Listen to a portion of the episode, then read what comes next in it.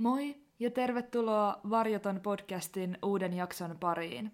Mahtavaa, että oot löytänyt tänne. Varjoton on podcast, joka käsittelee erilaisia mysteerejä, mukaan lukien salaliittoteoriat, yliluonnolliset ilmiöt sekä selvittämättömät rikostapaukset. Tavoitteena on ottaa mahdollisuuksien mukaan kaikki oudot, erikoiset ja jopa mahdottomaltakin tuntuvat näkökulmat huomioon – nimenmukaisesti jättämättä mitään puolta varjoon. Aivan tähän alkuun joudun ikäväkseni mainitsemaan, että olen tätä jaksoa äänittäessäni flunssassa, mikä vaikuttaa ääneeni ja artikulointiini. Halusin tehdä jakson kuitenkin ajallaan teille, joten toivon, ettei tämä häiritse liian paljon kuuntelua ja pystytte siitä huolimatta nauttimaan jaksosta. Tämänkertaisessa jaksossa syvennymme jälleen lyhyehkön tauon jälkeen kotimaiseen mysteeriin. Emme tiedä muuta kuin että hän on kadonnut. Näillä sanoilla on kuvailtu jakson tapahtumien keskiössä olevaa henkilöä ja hänen kohtaloaan. Ja se kertoo paljon tämän katoamistapauksen luonteesta. Tällä kertaa tutustumme Pia Ristikankareen tarinaan. Pia Irmeli Ristikankare syntyi vanhemmilleen Heikki ja Gunilla Ristikankareelle 18. joulukuuta vuonna 1972. Myöhemmin perhe kasvoi vielä kahdella poikalapsella, joista toinen, Teijo, oli Piaa vuoden nuorempi ja toinen, Kalle, peräti 12 vuotta Piaa nuorempi. Perhe asui Piikkiössä, joka oli pieni noin 7000 asukkaan kunta Turun ja Paimion välissä. Vuonna 2009 Piikkiö liitettiin osaksi Kaarinan kaupunkia. Uskonto oli koko Ristikankareen perheelle hyvin tärkeä osa elämää. Perheen isä, Heikki, kuului Jehovan todistajiin, joka on kristinuskon juurille palaamista korostava uskonnollinen liike – myös Gunilla liittyi samaiseen seurakuntaan avioiduttuaan Heikin kanssa. Tapahtumien aikaan 15-vuotiaasta Piaa ei oltu vielä kastettu seurakunnan jäseneksi, mutta hän osallistui ahkerasti Paimion valtakunnan salissa järjestettäviin kokouksiin. Näissä kokouksissa Paimio, Piikkiö-alueen noin satakunta uskon veljeä ja sisarta kattavan seurakunnan jäsenet kokoontuivat viettämään aikaa yhdessä – hengellisissä merkeissä. Yhteisö oli Pialle hyvin tärkeä. Kokouksissa vierailun lisäksi vapaa-aikanaan tyttö myi ovelta ovelle vartiotorni ja herätkää lehtiä, jotka ovat kumpainenkin Jehovan todistajien uskonnollisia julkaisuja. Hyvin pian perheen nuorimman lapsen, Kallen, syntymän jälkeen tilanne Ristikankareen perheessä alkoi muuttua huonompaan suuntaan. Pian äidillä, Gunillalla, oli hallitsemattomia ongelmia alkoholin käytön kanssa. Hänen kerrotaan käyttäneen perheen pankkitilejä väärin, saadakseen rahaa alkoholiin, itselleen ja samasta ongelmasta kärsiville ystävilleen. Toukokuussa 1986 tilanne kärjistyi Heikin ja Gunillan avioeroon, jonka Pia otti melko raskaasti. Pia oli isän tyttö, ja vanhempien avioeron koittaessa välit äitiin viilentyivät, tai oikeastaan käsitykseni mukaan jopa katkesivat. Pian tiedetään uhanneen isälleen, että jos hänen äitinsä palaa kotiin, tyttö lähtee itse pois. Pia oli luonteeltaan syrjään vetäytyvä. Perusluonteen ohessa arkuuden on katsottu johtuvan osittain uskosta osittain hänen perheensä tilanteesta. Pienellä paikkakunnalla äiti Gunillan maine leimasi myös Piaa, joka joutui ainakin yläkouluikäisenä kokemaan rankkaa koulukiusaamista. Kiusaaminen oli hyvin ilkeämielistä ja luonteeltaan niin henkistä kuin fyysistäkin. Pia koki voimakkaasti, ettei muut nuoret pitäneet hänestä. Hänellä ei ollut poikaystävää mutta ihastuksen kohteita riitti. Yksi erityisen ilkeä, henkisen puolen kiusaamisen muoto olikin, kun koulun pojat esittivät ihastuneensa Piaan, joka yllättyi uutisesta ja pyrki peittelemään hymyään. Tämän huomattuaan Pian omien sanojen mukaan kaikki nauroivat hänelle. Kerta toisensa jälkeen yllättää, kuinka ilkeitä lapset ja nuoret voivat toisilleen ollakaan. Pian isä suhtautui asiaan hieman toisin. Hänen mukaansa Pia oli reipas, nuori tyttö, joka valitsi ystäväpiirinsä hyvin tarkasti, eikä kelpuuttanut lähipiiriinsä, ketä vain. Pia ehkä piilotteli kiusaamista ja sosiaalisen elämänsä laatua kotonaan läheisiltään ja vuodatti totuuden ainoastaan päiväkirjalleen. Tapahtumien aikaan elettiin vuoden 1988 lokakuuta. Pian elämäntilanne oli vastikään kohentunut, sillä yläkoulu oli ohi ja Pia oli syksyllä aloittanut opiskelun uudessa koulussa, Turussa sijaitsevassa Aninkaisten ammattikoulussa kotitalouslinjalla. Piikkiössä ja sen yläkoulussa Pia leimannut huonomaine ei kiirinyt uuteen kouluun, ja tässä vaiheessa myös kiusaaminen saatavilla olevan tiedon mukaan loppui.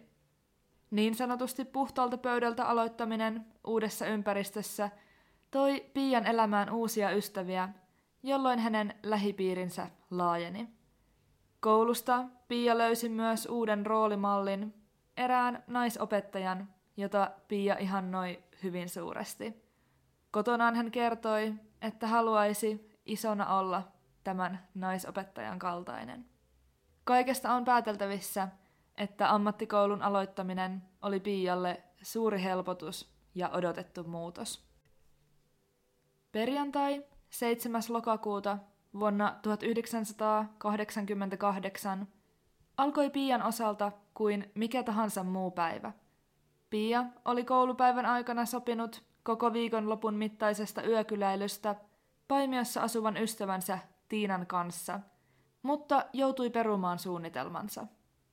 Muurarina toimineelle isälle oli tullut yllättävä työkeikka, jonka ajan Pian tulisi huolehtia vain kolme ja puolivuotiaasta pikkuveljestään Kallesta. Käsitykseni mukaan työkeikka tuli lauantaille, olettaisin ehkä, että aamupäivälle, sillä se tuntui vaikuttavan Pian suunnitelmiin jo perjantain osalta. Pia päätyikin perumaan yökyläsuunnitelmansa Tiinan kanssa, ainakin perjantailta. Kuinka ollakaan, selvisi, että isä pystyisikin ottamaan Kallen mukaansa töihin, ja Pia näin ollen voisikin toteuttaa alkuperäisen viikonloppusuunnitelmansa. Tilanteen valjettua suunnitelmansa jo peruuttanut Pia päätti kuitenkin pysyä kotonaan Peipontiellä sijaitsevassa omakotitalossa. Perjantain käännyttyä iltaan Pia vietti aikaa kotonaan piikkiössä. Paikalla olivat kaikki Ristikankareen perheen kolme lasta, isä Heikki sekä hänen appiukkonsa. Käsitykseni mukaan juurikin Gunillan isä, mikä puolestaan tekee miehestä pikemminkin ex-appiukon. Illalla myös kotitalon kellarissa sijaitseva sauna lämpesi. Sovittiin, että Heikki ja hänen appiukkonsa menisivät saunaan ensimmäisenä ja lapset näiden jälkeen, suoraan isän sanoja lainaten, sitten kun tykkäävät. Pia itse ei erityisemmin innostunut saunomisesta ja ilmaisi isälleen haluttomuuttaan saunoa tuona iltana. Heikki saunoi appiukkonsa kanssa, minkä aikana Pia ja hänen tuolloin kolme- ja 14-vuotiaat veljensä viettivät aikaa olohuoneessa televisiota katsellen. Ilta kahdeksan maissa vanhempien sisarusten, Pian ja Teijan välille kehittyi riitaa kaukosäätimestä. Kaikki, joilla on suhteellisen samanikäisiä sisaruksia, tunnistavat varmaan tämän arkipäiväisen tilanteen. Pia närkästyi tilanteesta kuitenkin suhteellisen paljon ja poistui kiukkuisena paikalta. Tyttö otti mukaan pienen laukkunsa joka sisälsi pankkikortin ja noin 20 markkaa rahaa, minkä jälkeen hän suuntasi ulos. Tämän jälkeen Pia Ristikankaretta ei olla nähty.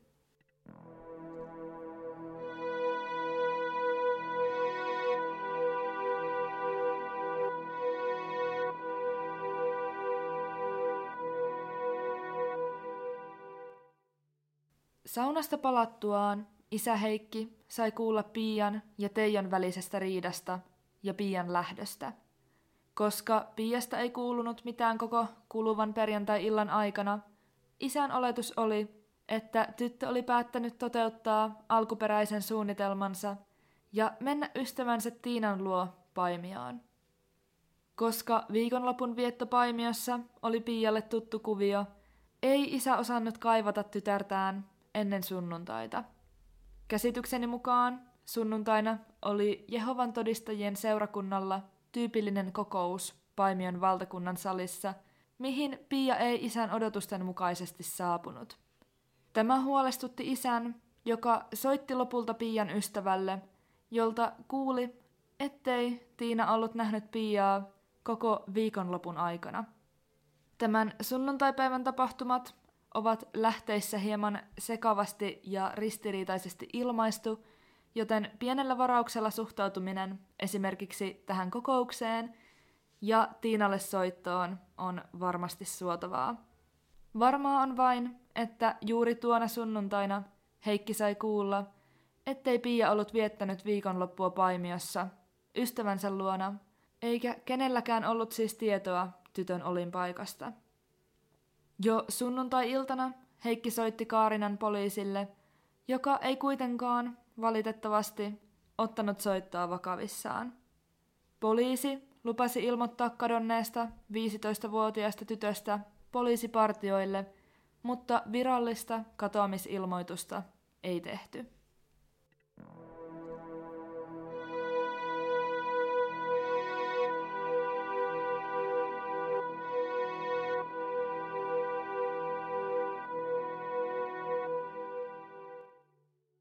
Pia Ristikankareesta tehtiin katoamisilmoitus Kaarinan poliisille maanantaina 10. lokakuuta vuonna 1988 kello 8.45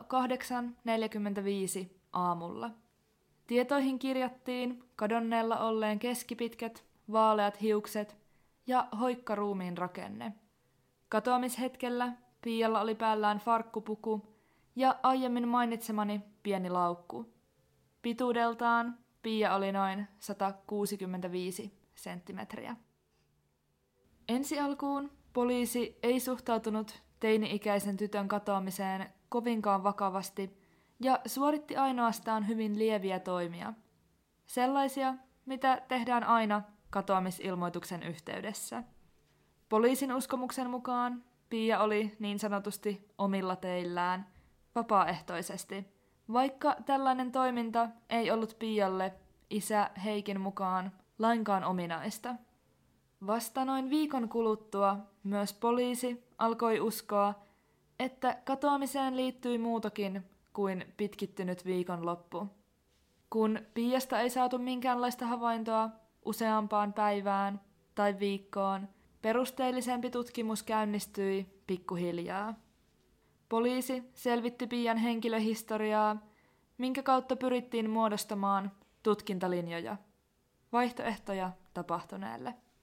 Ensitöikseen poliisi pyrki tavoittamaan Pialle tuttuja henkilöitä, mahdollisten havaintojen tai vihjeiden toivossa. Kenelläkään ei tuntunut kuitenkaan olevan minkäänlaista havaintoa tai tietoa Piasta. Mitään raskauttavia epäilyksiä herättävää ei myöskään kenestäkään Pian lähipiiriin kuuluneesta henkilöstä tullut ilmi. Pian päiväkirjamerkinnät näyttelivät suurta osaa tutkinnan lomassa. Päiväkirjat käytiin tarkoin läpi ja kaikki merkinnöissä mainitut henkilöt haluttiin tavoittaa. Merkinnöistä selvisi Pian ihastuksen kohteiden nimiä. Päiväkirjoista voitiin myös päätellä, että hän oli viettänyt aikaa joidenkin, ehkä itseään vanhempien poikien kanssa, menneinä kuukausina.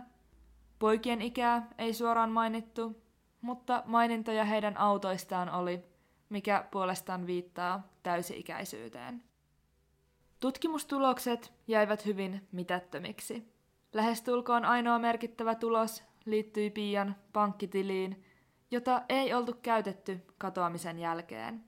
Isä koki tämän tiedon kertovan suoraan siitä, ettei Pia ollut kateissa vapaaehtoisesti, eikä esimerkiksi kotoa karkaaminen selittäisi hänen katoamistaan.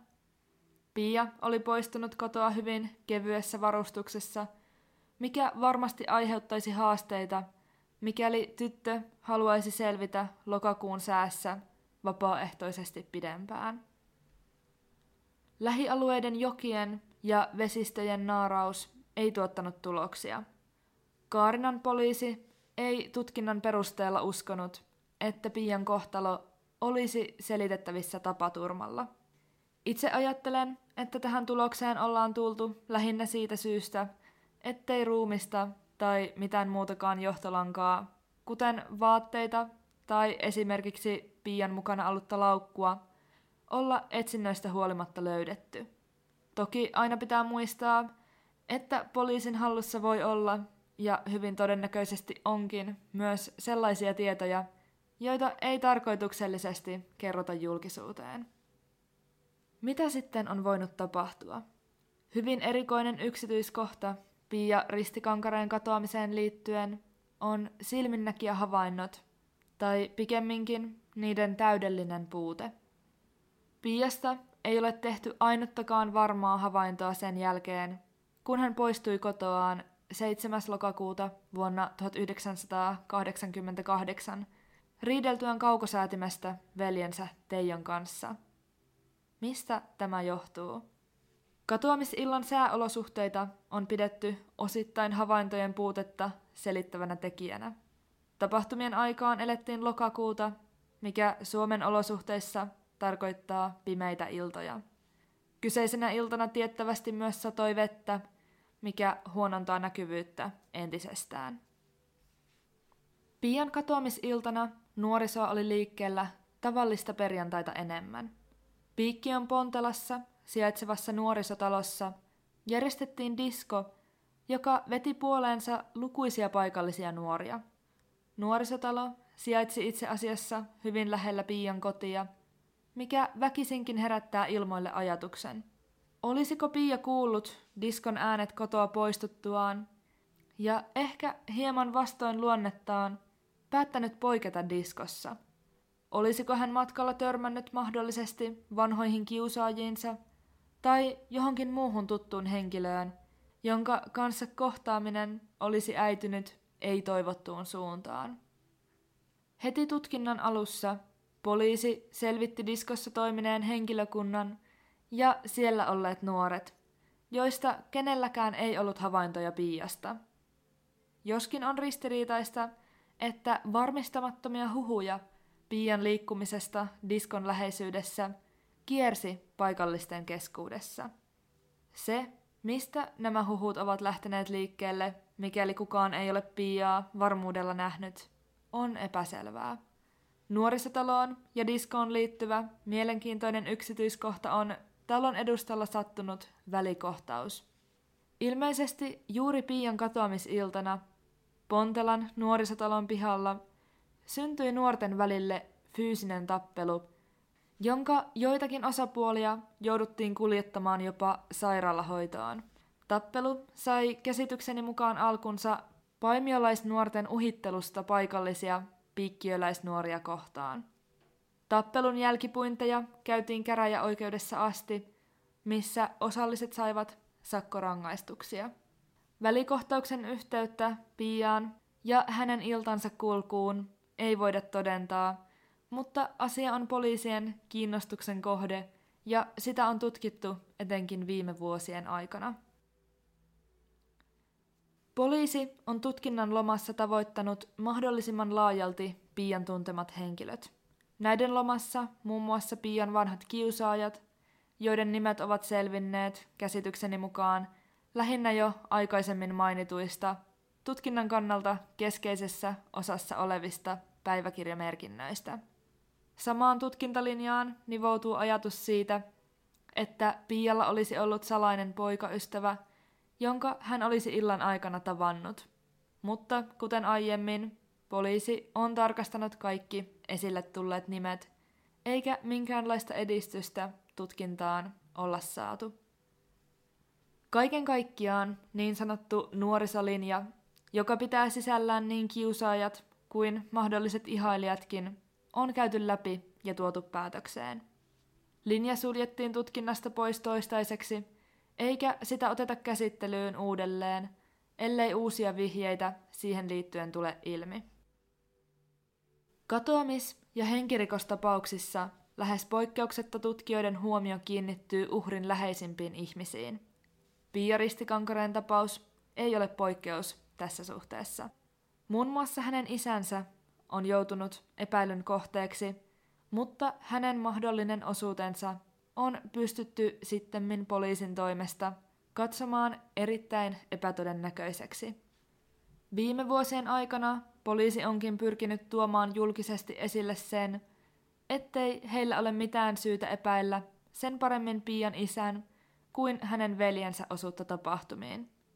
Ainoa perheeseen liittyvä huomionarvoinen näkökulma onkin Pian katoamisen olosuhteet. Se, kuinka Pia poistui kotoaan, on ainoastaan perheen kertomuksen varassa. En silti itse ainakaan henkilökohtaisesti usko, että perheen kertomaa tarvitsisi tässä kyseenalaistaa. Pian isä itse kuvaili epäillyksi joutumisen aiheuttamia tunteita katkeriksi, joskin hän ymmärsi tilanteen. Tilastojen valossakin on kuitenkin harvinaista, että vanhempi kohdistaa kohtalokasta väkivaltaa lapseensa. Yleisempää on, että vastuussa teosta on joku muu lähipiiriin kuuluva henkilö, kuten ystävä. Pian lähipiiristä mainitsematta on lähinnä seurakunta, mutta myös heidät oli tavoitettu poliisin toimesta jo tutkinnan alkuvaiheessa, silloin kun poliisi pyrki käymään läpi kaikkia Pian tunteneita henkilöitä. Pian isä ei usko kenenkään seurakunnasta olevan Pian katoamisen takana, vaikka hän nostaakin esille jonkinasteisia ristiriitoja uskonveljien ja sisarten välillä. Hänen mukaansa seurakunta on joutunut aikojen saatossa muun muassa erottamaan joitakin jäseniään epäkristillisen käytöksen vuoksi, mutta syyt ovat olleet niin paljon pienempiä, ettei niitä voida yhdistää tai verrata Pian katoamiseen. Pia Ristikankareen katoamisen tutkinta oli tapahtumien aikaan jopa hieman kyseenalaista. Vaikka poliisi käsitykseni mukaan järjestelmällisesti pyrki tavoittamaan Pian lähipiiriin kuuluneita henkilöitä, on huomion arvoista, ettei kunnollista etsintää toteutettu. Vesistöt tarkastettiin, mutta esimerkiksi etsintäketjussa suoritettava hyvin perusteellinen kadonneen ihmisen etsintä jäi toteuttamatta. Ehkä tähän on olemassa jokin syy. Jos poliiseilla on syytä uskoa, ettei Piaa löydettäisi piikkiön läheltä, etsintäketjut voitaisiin katsoa tarpeettomiksi. Ja nimenomaan tähän suuntaan poliisien teoria kallistuukin, ainakin nykypäivänä. Hyvin yleinen uskomus nimittäin on, että Pia nousi katoamisiltanaan auton kyytiin. Tätä pidetään poliisin mukaan jopa todennäköisenä. Piikkiö sijaitsi Paimion ja Turun välissä ja kunnan läpi kulki vilkkaasti liikennöity valtatie. Liikenne Paimioon kulki tapahtumien aikaan hyvin pitkälti Piikkiön kautta. Olisiko Pia päättänyt, että haluaisi sittenkin mennä ystävänsä Tiinan luo viettämään viikonloppua, kun olo kotona ei sujunut ehkä toivotulla tavalla. Olisiko hän yrittänyt liftata kyytiä paimiaan? Kuten sanottu, havaintoja Piasta tai ylipäänsä tien varrella liftaavasta henkilöstä ei katoamisiltana tehty. Näköhavaintojen puutetta voisi kuitenkin selittää, että Pia olisi saanut kyydin hyvin nopealla aikavälillä – eikä hän olisi joutunut olemaan ulkona pitkään. Jos kuljettaja oli tuttu, paikkakuntalainen, ystävä, sukulainen, seurakunnan jäsen tai joku, jonka ovella Pia olisi myynyt seurakunnan lehtiä, ei Pian olisi välttämättä tarvinnut edes liftata. Auto olisi saattanut pysähtyä ottamaan tytön kyytiin muutoinkin. Toki myös tuntemattoman kuskin mahdollisuus on olemassa – 80-luvulla liftaaminen oli vielä hyvin paljon yleisempää kuin nykyään, eikä toiminnan vaaroista oltu samalla tavalla huolissaan. Jos Pia olisi kävellyt kotoaan isontien varteen, tavoitteenaan päästä sieltä jonkin auton kyytiin, olisi hänen kuitenkin ollut käveltävä nuorisotalon ohi. Pian lapsuuden ystävän mukaan olisi todennäköistä, että tällaisessa tilanteessa joku talon pihalla olleista nuorista olisi nähnyt Pian. Toisaalta hän pohti Pian ulkopuolisuutta ja huomaamattomuutta. Lapsuuden ystävä pitää mahdollisena, ettei kukaan olisi välttämättä kiinnittänyt huomiota ohikävelevään Piaan. Eikä sovi unohtaa, että autokyydin voi saada muualtakin kuin isontien varrelta, joskin sen mahdollisuus on tässä tapauksessa ehkä hieman pienempi tai epätodennäköisempi. Se, että Pia olisi noussut autoon, jonka kuljettajalla olisi ollut pahat mielessä, on melko varmasti hyvin huonoa tuuria tai sattumaa. Pian lähtökotoa oli hyvin spontaani, joten on erittäin vaikea uskoa, että kukaan olisi voinut suunnitella tytön kaappaamista. Sama pätee oikeastaan kaikkiin vaihtoehtoihin, joihin liittyy jokin ulkopuolinen henkilö. Toki tiedämme tapauksesta niin vähän, ettei mitään voida sanoa sataprosenttisen varmaksi.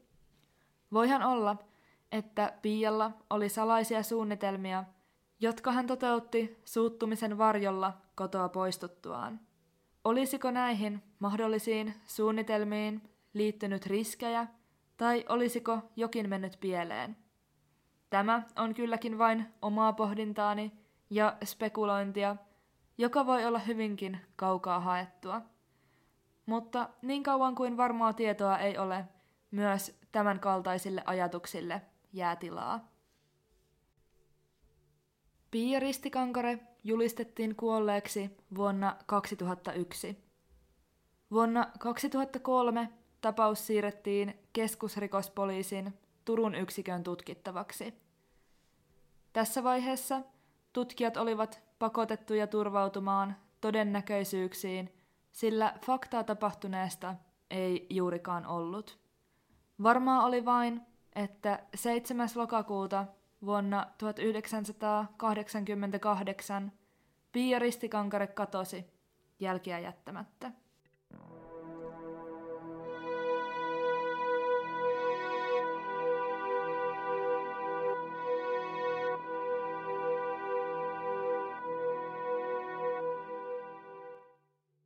Palataan ajassa tässä vaiheessa kuitenkin hieman taaksepäin. Nimittäin vuonna 2002 poliisille saapui ehkä koko tutkinnan kannalta merkittävin vihje. Tämä tapahtui siis juuri Pian kuolleeksi julistamisen ja keskusrikospoliisin tutkintaan liittymisen välivaiheessa, ja juttuun liittyy muutoinkin hyvin paljon sekaannusta. Keväällä 2002 Poliisin haltuun tuli kirje, joka yksityiskohtiensa perusteella yhdistettiin välittömästi yli 13 vuotta aikaisemmin kadonneeseen Pia Ristikankareeseen. Kirje saapui tapausta tutkivan poliisin haltuun kiertotietä. Se oli päivätty 20.11. vuonna 2001 ja leimattu Turussa 5.12.2001. Alun perin Kirje lähetettiin Tampereelle poliisiteiveen osoitteeseen. Sieltä kirje välitettiin mitä ilmeisimmin Kaarinan poliisille, jossa sen ymmärrettiin liittyvän juuri tähän nimenomaiseen Pia Ristikankaren tapaukseen.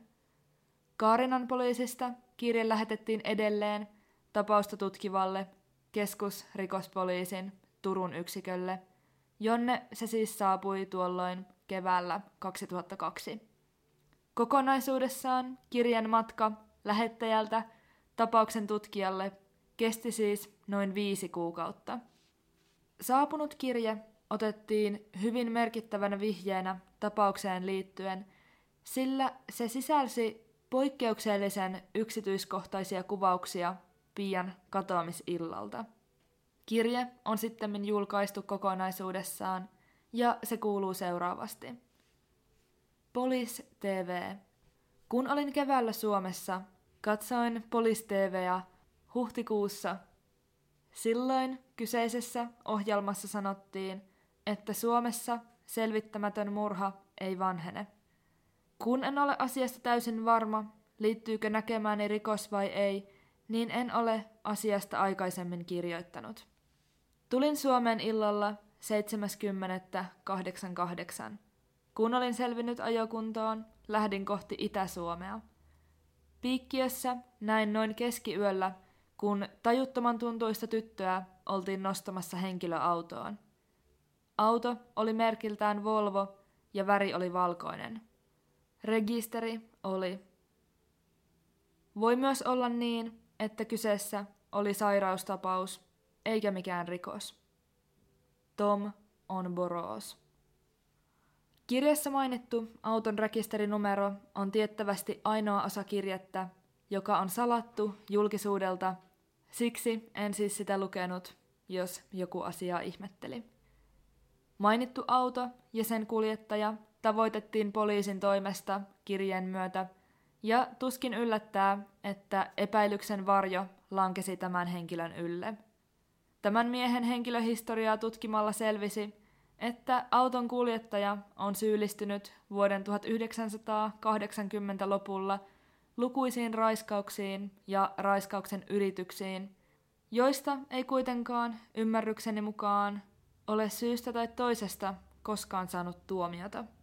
Kuljettajan henkilöllisyys on salattu julkisuudelta, mutta hänen mahdollista osuuttaan Pia Ristikankareen kohtaloon on tutkittu laajalti. Mitään niin raskauttavia todisteita henkilön yhteydestä tapaukseen ei ole löydetty, että syytteille olisi pohjaa. Lukemani mukaan kuitenkaan henkilöä ja hänen yhteyttään Pian katoamiseen ei voida myöskään poissulkea. Poliisi on lähestulkoon varma siitä, että vihjekirjeen kirjoittaja tietää jotakin ratkaisevaa Pia Ristikankareen katoamisesta, sillä kukaan satunnainen ohikulkija ei voisi muistaa tällaisia asioita yli 13 vuoden takaa. Kirjeen motiivia on spekuloitu ja jotkut uskovatkin, että se on jonkun tapauksen kannalta ratkaisevassa asemassa olevan henkilön pyrkimys saada harhautettua tutkijoita ja edistää tutkintaa poispäin itsestään. Poliisin mukaan kuitenkin todennäköisenä pidetään, että kirje on kirjoitettu jonkin asteisissa omatunnon tuskissa ennemmin kuin hämäysmielessä. Itse aluksi pidin tätä ajattelutapaa ehkä jopa hieman naivina.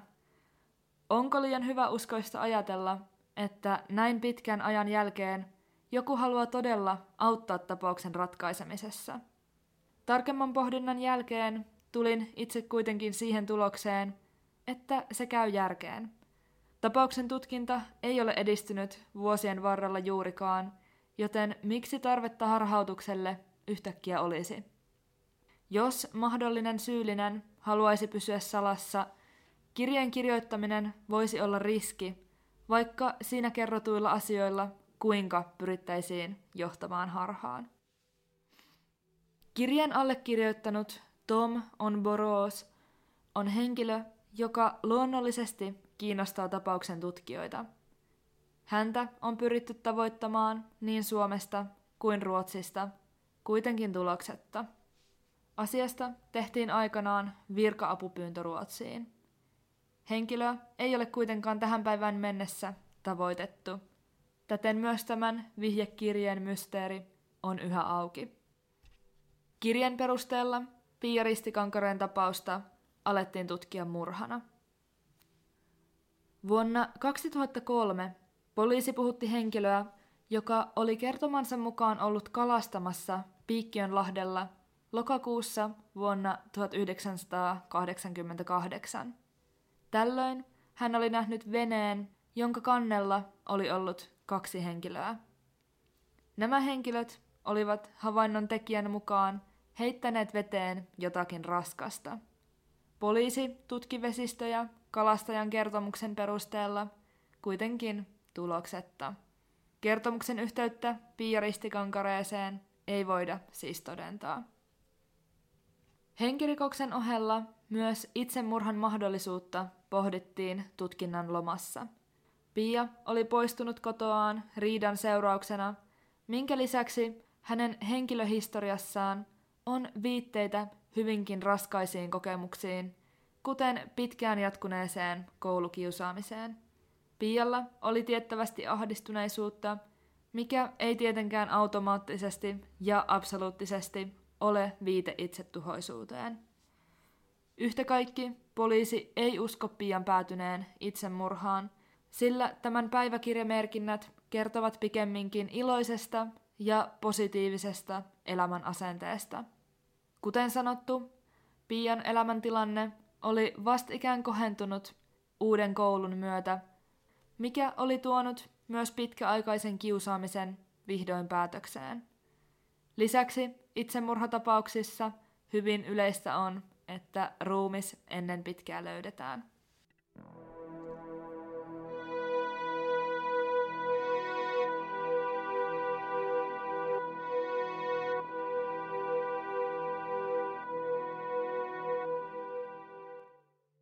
Tuntuu hyvin surulliselta, että niinkin pieni asia kuin kaukosäätimestä riiteleminen on alku tapahtumaketjulle, jonka ratkaisu ei ole selvillä vielä yli 30 vuoden päästä.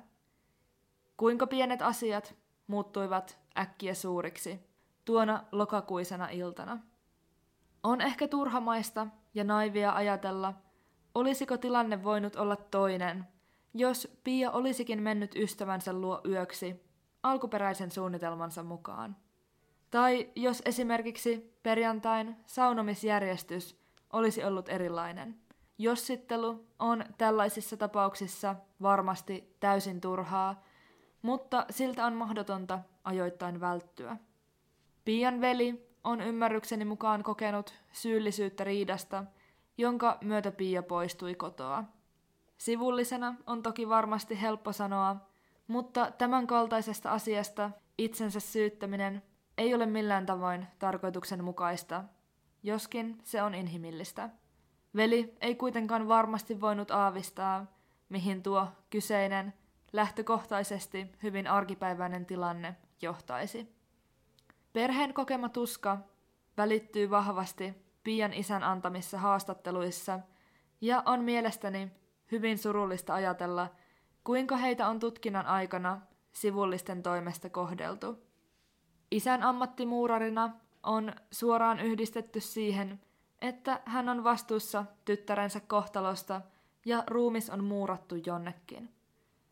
Lukemani mukaan Pian isä saa aika ajoin yhä puheluita, jossa tiedustellaan, minne hän on kätkenyt tyttärensä ruumiin. Tämä on kaikin puolin vastenmielistä, sillä kaiken näytön mukaan perheellä ei ole mitään tekemistä Pian kohtalon kanssa. Lohduttavaa on, että Pia Ristikankareen katoamisen tutkinta on edelleen käynnissä. Kuten vihjekirjeessäkin todettiin, Suomessa murha ei vanhene koskaan. Ja sellaisena Pia Ristikankareen katoamista tutkitaan. Koska dokumentteja on säilynyt hyvin vähän, poliisi tutkii tapausta suoraan vuonna 2018 annettua lausuntoa lainaten, kuin se olisi tapahtunut vasta nyt. Samaisena vuonna Pian vanhoista tavaroista kerättiin tytön DNAta, jonka toivotaan auttavan tutkimuksissa mahdollisten jäänteiden löytyessä. Tällöin poliisi sai myös vihjeen Pian mahdollisesta hautapaikasta, joka tarkastettiin kuitenkin ilman toistaisia tuloksia. Yleisesti vuotta 2018 kuvailtiin poliisin toimesta vihjeiden tulvan vuodeksi, joka oli poikkeuksellinen kaikkiin aikaisempiin vuosiin verrattuna. Vuodesta 2003 tapauksen tutkinnan johtajana toimineen Kimmo Heinosen mukaan tapausta tutkitaan, kunnes jokin ratkaisu tulee.